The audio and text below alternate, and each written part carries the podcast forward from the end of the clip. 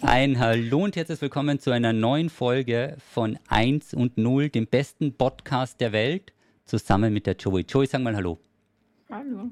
Geht das ein bisschen lauter mit ein bisschen mehr Begeisterung? Ah je, das ist der beste Podcast der Welt schon.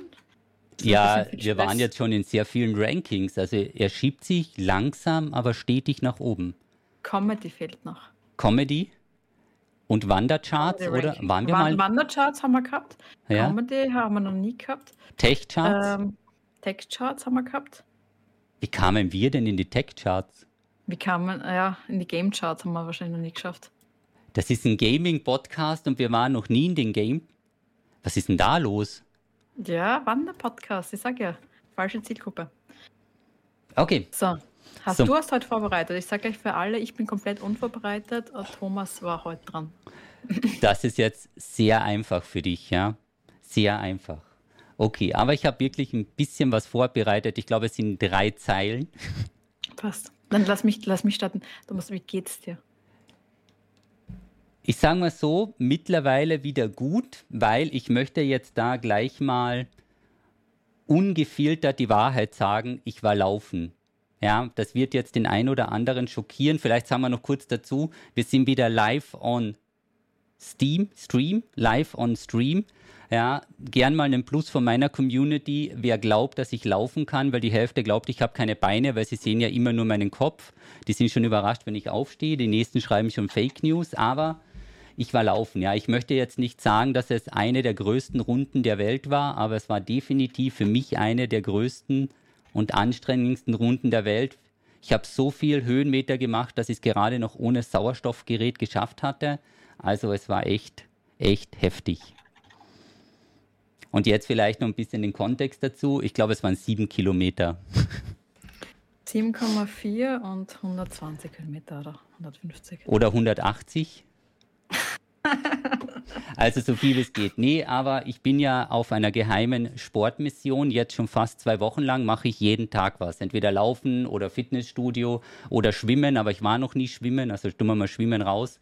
Also das ist meine Mission, jeden Tag was Sportliches. Und ich habe extra jetzt 2 Folgen gewartet, damit ich jetzt hier mit 2 Wochen Achievement angeben kann. Weil ich bin mir ziemlich sicher, dass wir keinen im Chat haben, der 2 Wochen lang jeden Tag was Sportliches gemacht hat. Und er lügt nicht, also es stimmt wirklich, er hat wirklich sich sportlich unter Anführungszeichen betätigt. Ich möchte noch ganz kurz dazu sagen, Sport gibt kein Paragon, ich weiß, ja, deswegen laufe ich, wenn andere schlafen, damit ich ja keine Zeit beim Farmen verliere. Das muss man hier ganz klar sagen, ja, weil man darf es nicht, E-Sport ist nicht dabei. Ja, und wie gefällt es dir, das Laufen gehen und so? Also der Funke ist noch nicht übergesprungen. Warten wir nochmal 2 Wochen, vielleicht kommt es dann noch ein bisschen. Aber also mir wurde gesagt, dass es eine gewisse Zeit dauert, bis dann der Funke überspringt und dann macht man es gerne. Also ja, das 2-3 Jahre, dann ist es voll cool. Genau, 2-3 Jahre, jeden Tag, dann ist es echt ziemlich cool. Na, aber super, dass du es machst, also echt Chapeau. Und also wie gesagt, das stimmt wirklich, er war wirklich brav laufen und ich gar nicht so langsam. Und durchgelaufen vor allem. Also du hast ja angefangen mit zuerst ein bisschen gehen und dann ein bisschen laufen, ein bisschen gehen, ein bisschen laufen. Und jetzt bist du schon wirklich, dass 7 Kilometer einfach zack durchlaufen kannst. Ja, ganz so zackig was nicht. Aber für die Frage auf jeden Fall, ja. Also bis zur Diablo 4 Beta 10 Kilometer. Oh nee, warte, das ist echt nochmal 3 Kilometer weiter. 9 Kilometer. Ich muss jetzt gerade mal schauen, ja. Fragen wir mal die Community, ich meine, das sind jetzt noch knapp 10 Tage bis zu die 4 Beta, was wäre ein gutes Ziel? Am Stück durchlaufen. Aber 10 Kilometer schaffst du dann. 10 Kilometer, das wäre gut, dass jemand 40 Kilometer schreibt, ja, weil 40 Kilometer, wie viel ist ein Marathon, 42? Ja, genau. Okay. Halbmarathon hat das so die 21. 42. 10 Kilometer ist die Schmerzgrenze. Also man muss sagen, bei diesen 7 Kilometern, dann waren viele Höhenmeter dabei. Also ich glaube, das zählt schon fast für 10 Kilometer, weil die Höhenmeter sind immer sehr anstrengend beim Laufen. Und du bist aber laufend nicht gegangen. Ja, man merkt es auch wirklich am Puls, ne, wenn du dir die Kurve anschaust, dann weißt du genau, wo es aufwärts ging. Ja, wo der Puls dann so bei 215 war. Da war es natürlich dann dementsprechend, ja. Du kannst ja von Graz nach Wien laufen, genau. aber ich könnte es auch nicht machen. Nee, also das war so mein Highlight, sage ich mal, so aus den letzten. Wie sieht es bei dir so aus? Ich habe gehört, du hast eine gute Zugstory. Zug versus Lufthansa. Ach so, mir hat das jemand erzählt im Chat. Ah, okay, dann gib das mal weiter. Mir hat das jemand im Chat erzählt, das habe ich mir nicht vorbereitet. Aber anscheinend war es ja so, dass dass Lufthansa ja gestanden ist, also der Flugverkehr, weil anscheinend die Deutsche Bahn irgendein Kabel, ich weiß nicht, durchgeschnitten hat, was zu Lufthansa gehört hätte oder so. So irgendwie habe ich die Geschichte erst gehört. Hätte ich gewusst, dass wir darüber reden, hätte ich mir ein bisschen vorbereitet. Aber ich finde das eigentlich relativ großartig von der Idee her, dass die Deutsche Bahn sogar den Flugverkehr blockiert. Ja, im Endeffekt ist das ein guter Marketing-Gag. Die Leute sollen mehr Bahn fahren und wenn du nicht fliegen kannst, dann sind deine Alternativen. Ein Schiff ist ein bisschen schwer durch Deutschland, denke ich mir. Dann, ja, auf jeden Fall, sowas finde ich immer herrlich. Also man muss ja sagen, wir haben ja ein spezielles Verhältnis zum Zugfahren in Deutschland. Ich hatte es lange nicht geglaubt, also ich muss da wirklich meinen Hut vor allen deutschen Zuhörer und Zuhörerinnen ziehen, die mich einen Monat vorgewarnt haben, wie katastrophal das ist. Und ich dachte mir so, ja kommt, übertreib doch nicht so, ja. Dann bist halt ein bisschen später. Und ich meine, man muss dazu sagen, wir sind ja nach Köln gefahren und da waren wir 7 Minuten verspätet oder so. Ich war schon zickig. Und du hast so ein Drama gemacht. Die dachte schon so, 7 Minuten Verspätung. Und das war ganz ehrlich die beste Zugfahrt, die ich jemals hatte. So wenig, es war nämlich eine lange Fahrt, also von Graz nach Köln, das sind wir ja, was nicht, 10 Stunden. 10 Stunden war es, ja. Gefühlt, ja, hat sich länger angefühlt. Aber nur 7 Minuten Verspätung ist schon großartig. Ja, also... Für mich war es damals noch eine Katastrophe, aber die Rückfahrt hat mir dann die Augen geöffnet. Ja, das gibt es in einer separaten Folge, das werden wir jetzt nicht behandeln, aber die Rückfahrt ist pures Gold. Ja, wir spekulieren oder sagen wir mal so, wir wetten ja auch, wenn es wieder zur Gamescom geht, ob wir nochmal den Zug nehmen, weil immerhin hat die Zugstory uns 1 Jahr lang mit Content versorgt. Das darf man natürlich auch. Ich glaube, dass du deine Hype-Trains heuer einfach nur durch die Zugstories führst, oder? Also der Zug spielt eine sehr wichtige Rolle in dem Stream. Das möchte ich jetzt hier nicht unter den Tisch fallen lassen. Und ich finde es wirklich, wirklich mega witzig, wenn du den Stream startest und dann kommt Werbung von der Deutschen Bahn. Das ist absolut köstlich. Also beim Streamstart oder eben, wenn es während dem Stream mal eine Werbung gibt und es gibt Werbung von der Deutschen Bahn, das ist so super. Oder auch von der ÖBB oder so. Das ist dann einfach der Spirit. So, ja. Und jetzt habe ich es auch geschafft, unser Dokument zu öffnen. Sehr gut. Dann haben wir was. Ja, ich hatte nämlich eben, wir waren die letzten Tage ein bisschen fleißig. Ich hatte das aufgenommen und wir wollen vielleicht mit dem Netzpolitischen Abend anfangen. Mit dem Elevate Festival, wo wir am Freitagabend waren. Du warst als Speakerin geladen, hattest einen 30-Minuten-Talk, 15. Man kann das anschauen, es ist auf YouTube verfügbar, also ihr könnt euch das anschauen. Man muss jetzt mal kannst das du ein bisschen umreißen, weil ich bin einfach ein Schaf. Du bist ein Schaf? Ja, ich habe schon wieder die Hälfte vergessen, was die Themen waren. Ich weiß nicht mehr, dass eben Fake News war ein Thema, dann eben Kunst, welche sich mit den Datensachen beschäftigen, wo sie das ausgegraben haben und die Sachen wieder hergestellt von den Festplatten, das fand ich mega. Also das war echt etwas, darauf war ich nie gekommen. Aber es sagt man das wirklich so, ich bin ein Schaf? Das war jetzt so komplett aus of Kontext. So, und wie geht's dir? Ich bin ein Schaf? Ja, ich habe keine Ahnung. Ich erfinde aber auch, weil ich sage auch immer, das hat eine große Welle geworfen, aber man kann ja eine Welle nicht werfen. Oder das Blaue vom Ei. Ich weiß gar nicht, ob es meine Community noch aufnimmt oder es automatisch schon korrigiert über die letzten 8 Jahre, meine Versprecher. Es ist einfach so, ja. Ich befürchte, dass ich es einfach anlerne. Meinst du, dann sagt auch mal jemand aus der Community, das ist jetzt aber nicht das Blaue vom Ei. Oder, das wird aber eine große Welle werfen, der Diablo 4 Release. Also, ja, okay. Also, Freunde, bitte übernehmt das nicht von mir, weil es ist nicht alles ganz, ganz korrekt. Aber wir waren bei diesen Netzpolitischen Abend. Du hattest eine Speakerrolle. Ja, erzähl. Genau. Also war eigentlich ganz nett. Also ich habe darüber geredet. Also es gibt ja sehr viele sexistische Algorithmen und rassistische Bots und keine Ahnung was. Also wenn man da ein bisschen zurückblickt, wie schnell zum Beispiel der Microsoft-Bot damals rassistisch worden ist, einfach weil er basierend auf unseren Datensets arbeitet oder wie viel, ja, Sexismus unabsichtlich teilweise irgendwo reinprogrammiert wird. Und das Thema wird ein bisschen aufgenommen für die Gaming- bzw. für die Welt der von diesem Metaverse-Hype gerade ein bisschen. Wenn man dann sagt, okay, man möchte neue Welten gestalten, dann wäre es ja cool, wenn man die inklusiver macht und nicht wieder alle Isms, also Ableism, Racism, Sexism, keine Ahnung was, da einbaut. Und das war mein Talk. Ja, dass du im Endeffekt, wenn man es abbildet. Im Chat ist gerade übrigens gestanden, dass mein Name geleakt worden ist. Das heißt, touché, es ist 1:1. Ja, jeder Leak wird zurückgezahlt hier. Ja, du meintest eben genau, wenn man das in die Welten abbildet, soll man die gleichen Fehler nicht mitnehmen, weil das wäre ja eigentlich richtig bescheuert. Ja, genau, also das war ein bisschen mein Hauptstatement, weil wenn du jetzt an irgendwelche Welten denkst, also ich meine, bei Spielewelten sehen wir es eh, wir kreieren digitale Welten, damit wir Sachen machen können, die sonst unmöglich sind, auf einem Drachen herumfliegen oder keine Ahnung was, dass wir auf den Mond fahren können und was weiß ich was, und dann auf der anderen Seite, wenn du dir dann überlegst, wenn wir jetzt die ganzen virtuellen Welten und Metaverse-Anwendungen anschauen, dann schauen die teilweise aus, einfach wie reale Gebäude. Also man versucht dann 1:1 zum Beispiel ein Museum kopieren oder 1:1 einfach zu digitalisieren. Das heißt 1:1 das nochmal abbilden, was man eventuell in der Realität sieht. Dabei ist die Realität ganz ehrlich halt nicht so das Blaue vom Ei, wie du so sagen würdest. Das will ich nie halt sagen. Gibt es halt auch extrem viel Hoppelas und nicht so coole Sachen. Und wenn man das 1:1 digitalisiert mit den ganzen, eben was wir gesagt haben, Essens, dann, ja, wir haben ja auch schon Immobilienkrisen teilweise im Metaverse oder in diesen virtuellen Welten. Also ja, es wird wirklich rumgezogen. Es ist halt auch wieder die Frage, wie kann man dort am meisten Kapital rausschlagen? Wie es mehr oder weniger immer der Fall ist. Das ist schade. Das ist schade. Also, weil, wie gesagt, ich möchte in einer virtuellen Welt Sachen machen können, die sonst zu teuer sind, unmöglich sind, zu gefährlich sind oder keine Ahnung was. Und wenn ich mir überlege, ich kann jetzt voll cool Physikexperimente lernen oder Chemieexperimente durchführen, ohne dass ich Angst habe, dass irgendwas explodiert.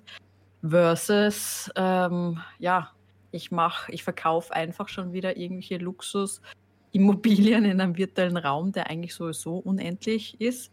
Versuche aber den noch künstlich irgendwie zu verknappen, dann finde ich es halt extrem traurig, weil, ja, schade. Das ist sowieso etwas, ja, und schwierig, sagen wir mal so, es war schwierig. Weißt du noch, über was der Daniel gesprochen hat? Das war digitale Selbstverteidigung, Umgang mit Social Media und diese Sachen?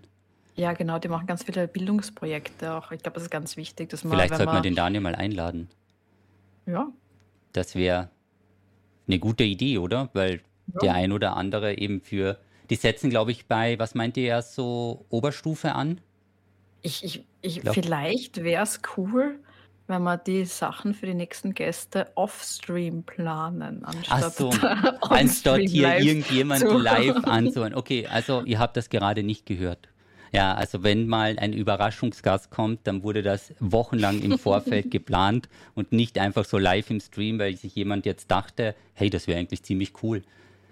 Ja, aber kannst du noch ein bisschen, weißt du noch, die haben so für Bildungseinrichtungen. Bildungsprojekte, also auch Workshops etc. organisiert, also gerade zum Thema eben Datensicherheit, ich weiß jetzt nicht, Security, also ich weiß jetzt nicht immer ganz genau, was die Workshops sind, aber es ist halt ganz wichtig, dass man aufzeigt, welche Daten eigentlich gesammelt wird, wie man sich schützen kann und so früh wie möglich eigentlich.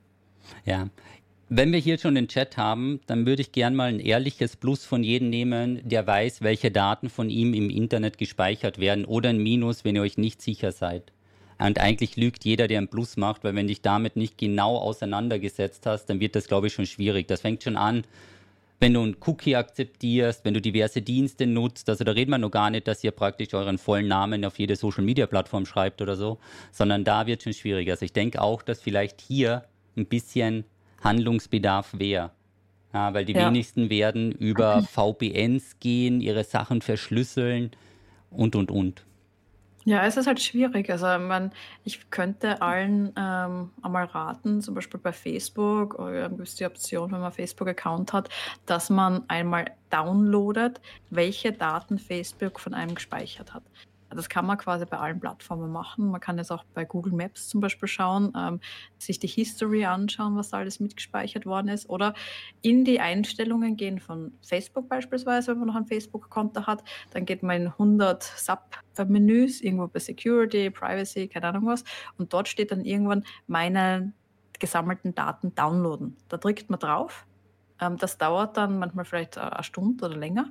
Und dann kriege ich meine E-Mail mit einem Link zum File, was alles gespeichert worden ist. Und dann wird sehr viel nochmal ein bisschen schwindelig werden. Das ist also, es ist wirklich gigantisch. Das sind nämlich auch alle Klicks dabei, was man zum Beispiel, welche Werbung man einmal anklickt hat. Das ist jetzt nicht nur, hey, ich habe 5 Fotos hochgeladen. Und die Beiträge geliked. Und genau, ja, jeden richtig. Kommentar, den du geschrieben hast. Ja, genau. Und so weiter. Also, oh, die Person hat von der Person schon wieder was geliked. Es gibt ja auch sehr viele. Also man kann sehr viele Sachen einfach über Social Media erfahren durch diese Daten. Man kann teilweise, man erkennt sehr schnell, wenn jemand eine gewisse Krankheit hat, je nachdem, nach welchen Zusatzmedikamenten man sucht oder nach welchen Symptomen. Man erkennt, wenn jemand schwanger ist, bevor die Person vielleicht gar nicht weiß oder die Familie nicht weiß, ob die Person schwanger ist, einfach nachdem, welche Symptome gesucht werden oder welche, ja. Also es ist einfach diese Big Data-Analyse, die dahinter passieren kann. Und die ganzen Daten, die ganzen Analysen leben eigentlich von den Daten, die wir in der Vergangenheit mitgegeben haben. Und oder jetzt auch immer noch geben aus teilweise Faulheit oder weil es sehr viel umständlicher wäre, da sich wirklich damit konkret zu beschäftigen, über viele Plattformen drüber und weil man eben viele Sachen vielleicht gar nicht bewusst gibt. Also das fängt ja schon bei den Ortungsdiensten, bei den Apps an, wo du bist, wo du hin möchtest und so.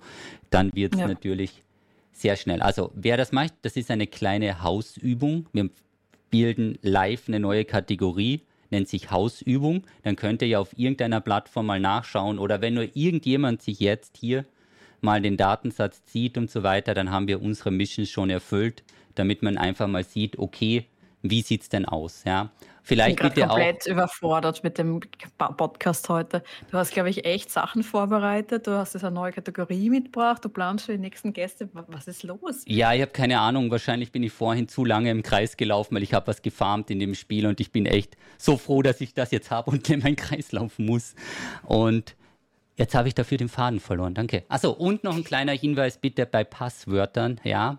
Passwort als Passwort ist ein schlechtes Passwort und 1234 verwende ich auch seit einem Jahr nicht mehr, weil das wurde auch schon öfter mal geknackt. Also da gebt euch bitte ein bisschen Mühe, dann haben wir nämlich hier die Message. Und eben bei diesem netzpolitischen Abend waren das halt teilweise Themen. Jeder im Vortrag hatte einen anderen Schwerpunkt, den kann man hier noch nachlesen und ich werde euch dann später noch den Link raussuchen zum Video, weil es wurde nämlich live gestreamt und ich glaube, es gibt noch ein YouTube-Video. Dann könnt ihr da eben mal durchseppen, damit ihr hier noch ein bisschen seht, was so war. Wie fandest du so im Gesamten? Was hat dir gut gefallen? Also ich mag das Gesamtevent einfach erst nicht gerne. Es war ehrlich gesagt das erste Mal, dass ich beim Elevate Festival war.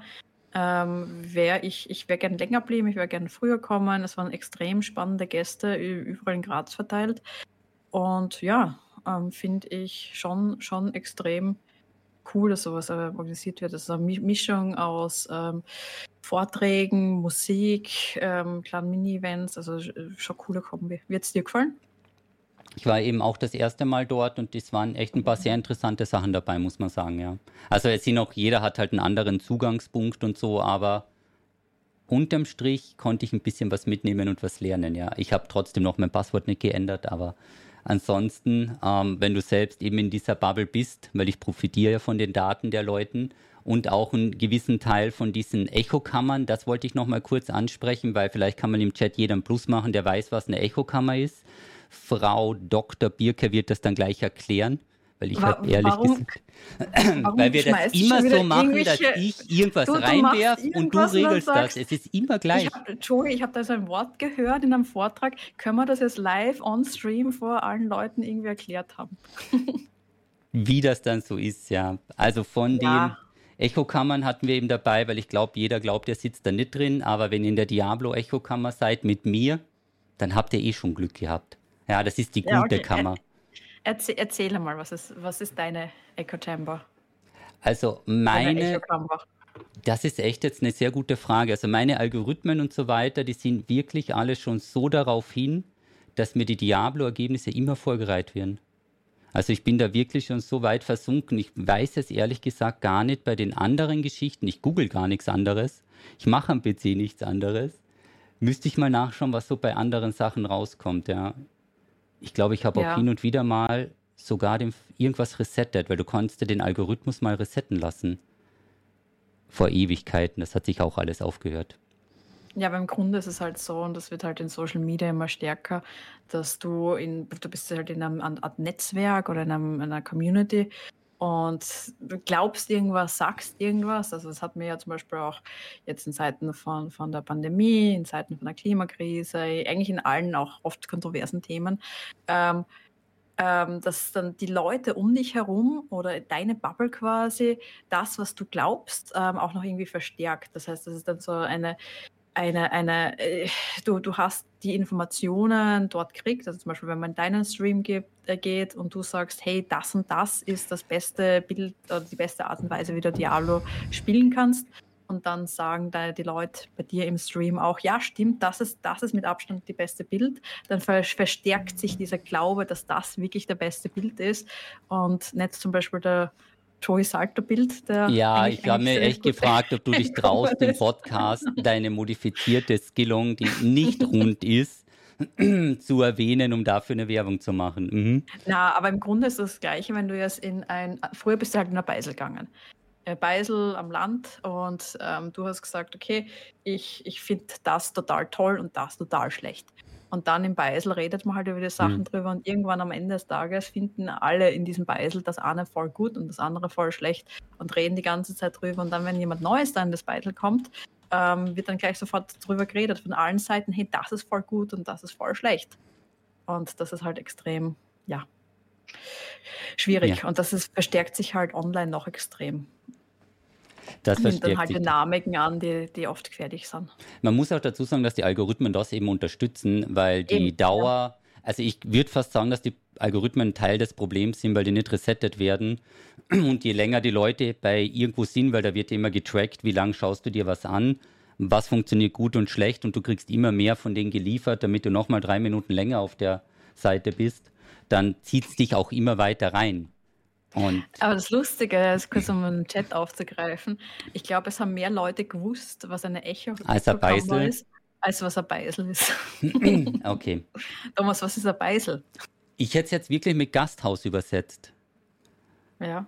Also werde mal, ich weiß, ist Gasthaus das deutsche Wort? Gibt es da ein anderes? Ein Wirtshaus. Ein Wirtshaus? Ein Beisel, wie schreibt man Beisel überhaupt? Ist ein kleines Wirtshaus. Also für die Deutschen. In Österreich. Eine Kneipe ist wahrscheinlich. Ein Beisel ist ein österreichisches Wirtshaus, sagt Wikipedia. Ist keine Spelunke. Das ist eine bayerische Mundart Österreich. Begriff vom. Aus dem Tschechischen kommt. Kneipe oder Spelunke, ja. Ja, also wir haben natürlich den Bildungsauftrag, den Deutschen Deutsch beizubringen mit unseren österreichischen Grundkenntnissen, damit jeder was mitnehmen kann.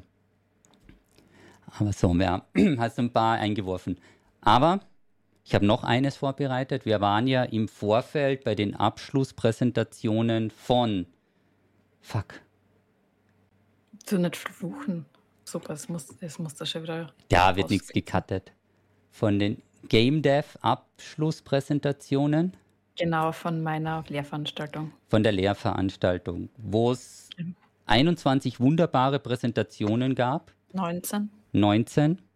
Über... die erstellten Spiele des letzten Semesters, und da waren ich war sehr überrascht von der Qualität von manchen der Spiele, und ich glaube auch, dass manche echt Potenzial hätten, auf Steam zum Beispiel eine Community zu finden und die auch sehr wohl gespielt werden könnten.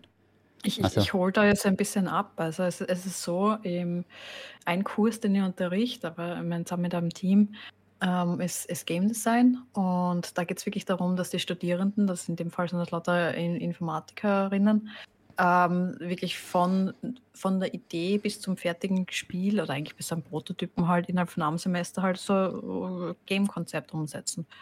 Und das ist echt eigentlich beeindruckend, was in so kurzer Zeit eigentlich alles umgesetzt werden kann, oder? Das war, es gibt sich nicht jedes Team gleich viel Mühe, muss man dafür ein bisschen dazu sagen, aber manche Sachen waren echt sehr, sehr erstaunt, wie gut die auch umgesetzt wurden und auch eben mit dem Trailer, da waren teilweise richtig fast schon professionelle Trailer dabei. Also war echt überrascht, dass das sehr, sehr gut gemacht wurde, ja. Und ja, auch eben sehr man muss natürlich... Okay, du zuerst. Optisch auch oft ganz ansprechend. Also das verwundert, unter Anführungszeichen, das klingt das hart, aber im Grunde ist ja nicht unser Anspruch. Also das sind alles Techniker, Rinnen, und da geht es einfach wirklich darum, dass sie einfach lernen, wie sie das implementieren. Das heißt, ob es das hübsch ist oder nicht, ist das gar nicht im Vordergrund. Aber es war optisch auch extrem ansprechend oft. Das finde ich echt cool bei der Lehrveranstaltung, dass manche dann auch noch zusätzlich zum Beispiel Pixel Art lernen oder 3D-Modellierung oder einfach sich mit diesem Künstlerischen beschäftigen und das irgendwie so nebenbei noch dazu lernen und das dann eigentlich coole Formen annimmt. Ja, also eben vor allem die eben die Grafiken dann selbst entworfen und gezeichnet haben, da waren echt ein paar sehr, sehr gute Sachen dabei. Also es hat mich, ich war sehr positiv überrascht, muss ich sagen. Würdest du ein Spiel entwickeln? Nein. Warum nicht? Weil es viel leichter ist, auf der kritisierenden Seite zu sein und einfach praktisch die Meinung dazu abzugeben, wo man selbst nicht dran gearbeitet hat. Ist ein bisschen die Opposition. Würdest du dir einmal ein Wochenende nehmen, 2 bis 3 Tage und versuchen, ein Spiel umzusetzen? Uff, schwierig. Würde ich vielleicht mal machen, ja. Aber dann ist die Frage, ich glaube, man denkt zuerst zu kompliziert und möchte das so und so haben und dann geht zu viel Zeit drauf. Also es ist, glaube ich, schon mal der erste Knackpunkt, eine Idee zu finden, was denn überhaupt die Leute gerne spielen möchten. Ja, machst du was Puzzlemäßiges, machst du was zum Farmen, zu klicken oder was auch immer mit den Rätseln. Und da müsstest du mal schauen, wie das macht. Das wäre vielleicht ganz spannend. Ich könnte mir jetzt... Die Idee kommt beim Coden, das glaube ich nicht, dass das live reinkommt. Also ich glaube, dann bist du schon falsch abgebogen, wenn du schon mal einfach anfängst, so nach dem Motto, ohne Konzept, es wird schon laufen. Also da solltest vielleicht doch eine Idee haben, ja, im Vorfeld. Aber wäre möglicherweise mal spannend, reden wir nach Diablo 4 drüber. Weil dann aber es gibt ja wirklich diese Game Jam-Events. Also ich versuche das wirklich aktiv gerade so sowas zu begeistern. Da setzen wir uns oft zusammen für ein Wochenende oder so, am Freitag bis Sonntag. Das heißt Game Jam, das ist ein Hackathon-Event, wo man innerhalb von 48 Stunden, es ist wurscht, ob du da schon jemals ein Spiel gemacht hast oder nicht oder irgendwas kannst oder nicht. Und man setzt sich mit teilweise wildfremden Leuten zusammen und es werden Spieleideen gesammelt und umgesetzt. Wir machen nicht live on Stream so ein Arbeitsding. Das kommt mal 48 Stunden. So wie du die ganze Zeit. Das ist ja schwierig. Ich verbleibe mal mit schauen wir mal, ja, weil das hört sich echt nach Arbeit an. Was kommt am Ende halt so raus, Wochenende. Erfahrungsmäßig? Solche Prototypen, wie du es auch teilweise jetzt gesehen hast. An einem Wochenende in 48 Stunden? Ja, weil da arbeiten ja Leute zusammen mit unterschiedlichen Erfahrungen teilweise in dem Bereich. Da kommen echt coole Sachen zusammen. Okay, krass. Wann ist die nächste Game? Im April. Okay. Ich mag das immer voll gern live on Stream, irgendwelche Sachen dann. Irgendwas zu callen. Wegen dem Kuchen war das, gell? Ja, genau. Jetzt nächste gehen wir mal Folge, direkt oder? Weiter. Jetzt gehen wir mal direkt weiter, so Folge bevor jetzt hier wieder die Backfolge aufgemacht wird. Den selbstgemachten Kuchen. Wir haben das alles letzte Mal live gesehen und gehört. Folge 42 kriege ich einen selbstgemachten Kuchen. Ich finde es immer so Thomas, schön, dass du... Hallo, ich glaube, Graz wird gerade wieder dunkel. Wir haben einen großflächigen Stromausfall. Da geht's, ja.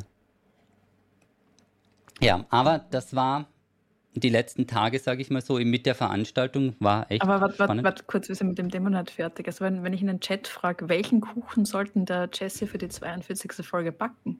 Das wäre mal eine wichtige Frage. Ich glaube, ich muss dich leider rauskicken und das leider rauscutten. Das wird echt eine sehr kurze Podcast-Folge werden, so, ja. So Marmorkuchen oder was, Linzertorte, Marmorkuchen schaffst du. Sachertorte, nein. Du kriegst genau einen Sandkuchen, schicke da. Den kann ich nämlich vorne draußen noch vom Spielplatz nehmen. Easy. Da ist die gute Idee und schon Sandkuchen-Check. Ich habe keine Ahnung, was eine Donauwelle ist. Kalter Hund ist doch kein Kuchen. Okay, aber wir hören Marmorkuchen wäre super simpel. Nicht das schaffst du. Auf die deutsche Community mit ihren Kuchenrezepten. Ist einfach zu wild. Eierlikör. Marmorkuchen schaffst du, wirklich. Da brauchst du nur viermal Becher mit verschiedenen Zutaten füllen, zusammenmischen und in den Ofen. Das dauert 10 Minuten, schaffst du. Ach, was der 10 Minuten? Da muss ich erst in meinen Kalender schauen. Da muss ich erst mal die Rückfrage zur Agentur, wie das überhaupt vertraglich darf. Weißt du, wie es ist, ne? Dass ich mich nicht verletze jetzt vor der Demo. Beim Backen. Dann wird schwierig. Ich glaube, das Risiko sind wir alle bereit zu gehen. Das Risiko sind wir bereit. Ich glaube eher weniger, ja. Ich hatte noch was auf der Liste, um endlich hier einfach einen Cut zu ziehen, damit wir mal vom Kuchenthema rauskommen. Und das war eben dieses VR Giants. Und das ist so ein VR-Koop. Aber einer muss ein VR-Setup haben, wenn ich das richtig verstanden habe. Mhm. Ganz nett, das ist ein Spieler von einem Grazer entwickelt. Eigentlich ein Grazer, der ursprünglich aus Kärnten kommt. Der war gleichzeitig Kärntner und Steirer des Tages in der kleinen Zeitung. Der Wolfgang. Der hat und der beides schon gerockt. Okay. Der ist nicht schlecht. Schon recht lang an VR Giants. Ganz ein nettes VR-Game, wo eine Person setzt die VR-Brille auf und ist dieser Riese. Und am Computer sitzt jemand, der den kleinen, also quasi wie David Goliath, der den Kleinen spielt. Und da muss man sich halt gegenseitig helfen. Recht lustig. Funktioniert nur in Koop und eben einer muss das Setup haben, ja. Gefühlt, wie verbreitet ist VR, ist ja noch nicht so weit, oder? Ich denke mir immer bei diesen Spielen, weil damals war es Half-Life 4 oder so, lass mich lügen, das konntest du nur mit VR-Setup spielen. Und ich dachte mir, dass man braucht wahrscheinlich so Spiele, um die Technologie mal ein bisschen zu pushen. Ich habe ehrlich gesagt aktuell keine Ahnung, wo fängt der Einstieg an bei VR-Setups? Bei 400 Euro, 300, 400? Ja, also auf die Oculus Quest, das sind die mobilen Devices, da brauchst du auch keinen Gaming-PC dafür, kriegst du, glaube ich, so um 300, 400. Das ist Standalone? Ja. Okay. Und sonst brauchst halt, also die anderen VR-Brillen kosten halt ca. 1.000er und du brauchst halt einen guten Gaming-PC dazu. Das heißt, da bist du dann schneller mal, ja. Damit schnell mal so, ja, okay. Gibt es von allen Großen? Gibt es schon, oder? Oculus ist super bekannt. Hier schreibt Oculus, jemand Sony das ist das von Meta. Okay. Dann, es hat Valve selbst eine, die Index, die ist von der Qualität extrem gut, also mit der arbeiten wir gern. HTC Vive ist noch einer von den Big Playern. Und ja, aber ich meine, ich finde die Oculus-Systeme recht cool, weil sie, wie gesagt, auch selbstständig arbeiten. Das heißt, du brauchst halt die PCs nicht zwangsweise dazu. Und das ist halt extrem zugänglich. Das finde ich nämlich extrem schade, weil ich liebe VR extrem, aber es ist halt für voll viele einfach nicht gut verwendbar. Also ohne Standalone und das Standalone ist eben dann für den Preis und so. Wie sieht es da so mit Motion Sickness und so weiter aus? Hängt dann sehr stark an den Spielen? Das hängt an den Spielen, ja. Also ganz viele halt glauben ja immer, dass das hängt an VR selbst. Ja und nein. Also teilweise ist es schon so, also dass VR natürlich Motion Sickness eher triggern kann als andere Erfahrungen. Aber ganz oft ist es auch so, je nachdem, wie es umgesetzt ist. Das heißt, du hast ja diese Brille auf und wenn du jetzt in einer Erfahrung bist, wo die Bewegung, die du siehst, ganz anders ist als deine reale Bewegung. Also du bist zum Beispiel in einem Rennauto und du siehst, okay, um dich herum bewegt sich alles, aber dein Körper, also da geht es auch sehr stark darum, was da in den Ohren passiert, ist still, dann hast du diese Asynchronität und dir wird sehr, sehr leicht schlecht. Das heißt, das Schlimmste, was du machen kannst, dann ist halt wirklich Erfahrungen machen, wo die Bewegung und das, was du siehst, komplett unterschiedlich sind. Also wir machen meistens Sachen, wo man selbstständig stehen muss und sich bewegen muss, Sachen vom Boden aufheben muss und da wird eigentlich niemandem schlecht. Und das Schlimme, was halt am Anfang passiert ist, also man kann sich dran gewöhnen, also es ist nicht so, dass man nie irgendwelche Rennsimulationen spielen kann. Also es gibt da erstens Tricks, wie man es trotzdem gut umsetzen kann und schon man kann sich auch dran gewöhnen. Und es gibt auch ja viele Simulator, du warst ja selbst in so einem Flight Simulator schon mal, wo dann die Bewegungen nicht gemacht werden. Aber es ist eben, ja, weil die Bewegung die gleiche ist, die du siehst, ist es schon sehr, sehr viel angenehmer. Also ich meine, du lehnst dir zwar trotzdem Kopf über und dich reißt dort hin und her, aber unterm Strich war das trotzdem wesentlich angenehmer, ja. Ja, und das ist halt irgendwie, am Anfang relativ schade gewesen, weil wir haben da früher, wir haben diese VR-Räume, also das waren diese Cave Environments, die haben ja teilweise 500.000 Euro gekostet. Das waren diese Forschungs- oder institutionellen Einrichtungen, die man besuchen hat können. Aber VR war halt einfach immer sehr teuer. Und jetzt mit diesen 500-Euro-Varianten, wo man eigentlich nichts dazu braucht, funktioniert es eigentlich ganz gut. Und das, man sagt auch, dass die Demokratisierung von der VR-Entwicklung, das war mit Oculus, mit dem DK1 ist das passiert, von Palmer Luckey, der einfach gesagt hat, passt, jetzt mit den ganzen Devices, die wir haben, jetzt zum Beispiel beim Handy, haben wir ja eigentlich die Capabilities, dass wir einfach mit 2 gerenderten Screens in einem kleinen Device doch sehr gute Ergebnisse erzielen können. Und dann haben sie versucht, das so zugänglich wie möglich zu machen, indem sie eine offene API gemacht haben. Das ist eine Schnittstelle, dass alle für diese Hardware sofort VR-Spiele und Anwendungen machen können. Und das, was passiert ist, es haben dann plötzlich alle angefangen, irgendwelche Rollercoaster-Achterbahnen zu machen. Und das ist halt das absolut Dümmste, was du machen kannst. Das heißt, du nimmst da ein Device, wo jemandem sowieso schon ein bisschen schlecht wird. Und das war am Anfang noch mit einer ganz schlechten Auflösung. Das heißt, das hat es auch nicht besser gemacht. Und dann entwickelst du was, wo dir im realen Leben wahrscheinlich auch schon schlecht wird. Also die Kombi ziemlich zach. Nicht die beste Idee, muss man sagen. Und ja, meinst du, das gab dann einen Rückschritt für die ganze Entwicklung? Ja, sicher. Und dann, sicher. Okay. Und das war halt oft so, dass also die Leute haben da eine schlechte Erfahrung gemacht, gleich am Anfang, haben gesagt, mir ist schlecht worden wegen VR. Ah ja, nein, okay, jetzt haben es eben auch VR schlecht worden, sondern weil du Achterbahn gefahren bist. Programmierten App. Ja. Stimmt, ja. Also mittlerweile, ich glaube, es kommt ja jetzt immer wieder, dann wird das auch deutlich besser und dann sollte man schauen, weil ihr verwendet das viel auch auf der Uni, oder? Weil es gibt ja auch so Showcases, wo man sich das ein bisschen anschauen kann. Und ist halt tatsächlich mein Hauptforschungsgebiet. Das heißt, wie wir VR... Echt? Was? Du machst Forschung? Du machst Forschung? Hä? Ich sehe die immer nur in Diablo-Prunkring farmen. Ich weiß jetzt echt nicht, wo da die Forschung ist. Hast du geforscht, wie lange? Oh, der war tief, ne? Mit den 200 Versuchen. Wie lange wurden da geforscht? Ich glaube, da ist gerade der Stromausfall in München. Okay, so. Tja, deswegen gibt es auch nur eine Folge pro Woche, weil wir müssen uns wieder beruhigen, damit man dann wieder eine Folge aufnehmen kann, nachdem da jetzt jeder mal in die Richtung geschossen hat. Aber wie geht es denn jetzt mit deinem Sportleben weiter? Laufstrecke erhöhen. Und jeden Tag, also das nächste Ziel ist 20 Tage ohne Pause, jeden Tag Sport. Das ist das nächste. Was hast du heute schon gemacht? Heute war ich im Fitnessstudio. Und?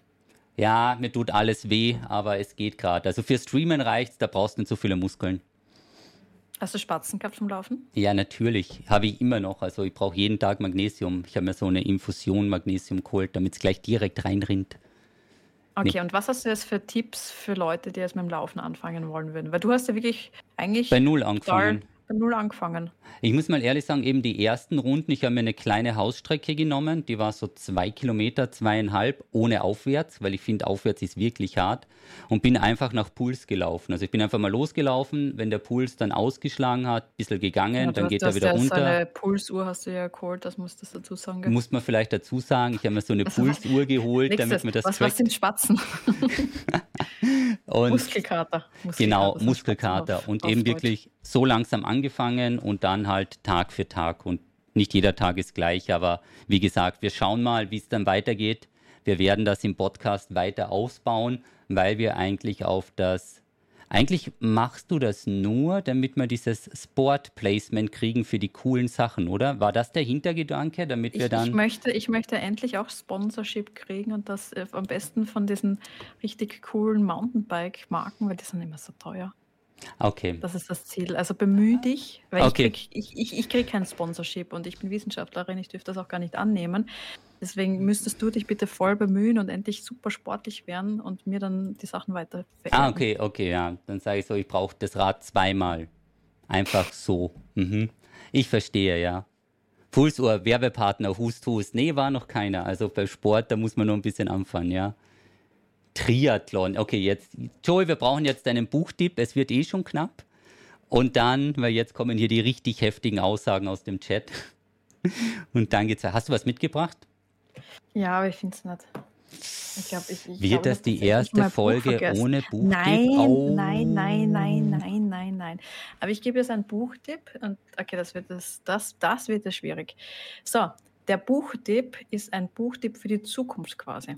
Das heißt, das ist das Buch, was ich aktuell selbst lese. Und das ist, also für alle, die es nicht wissen, ich habe ja einen Buchclub. Also wir haben einen wunderschönen Buchclub, wo wir einmal im Monat ein Buch aussuchen, was so ein bisschen die Game, Science-Fiction, Nerd-Welt tangiert.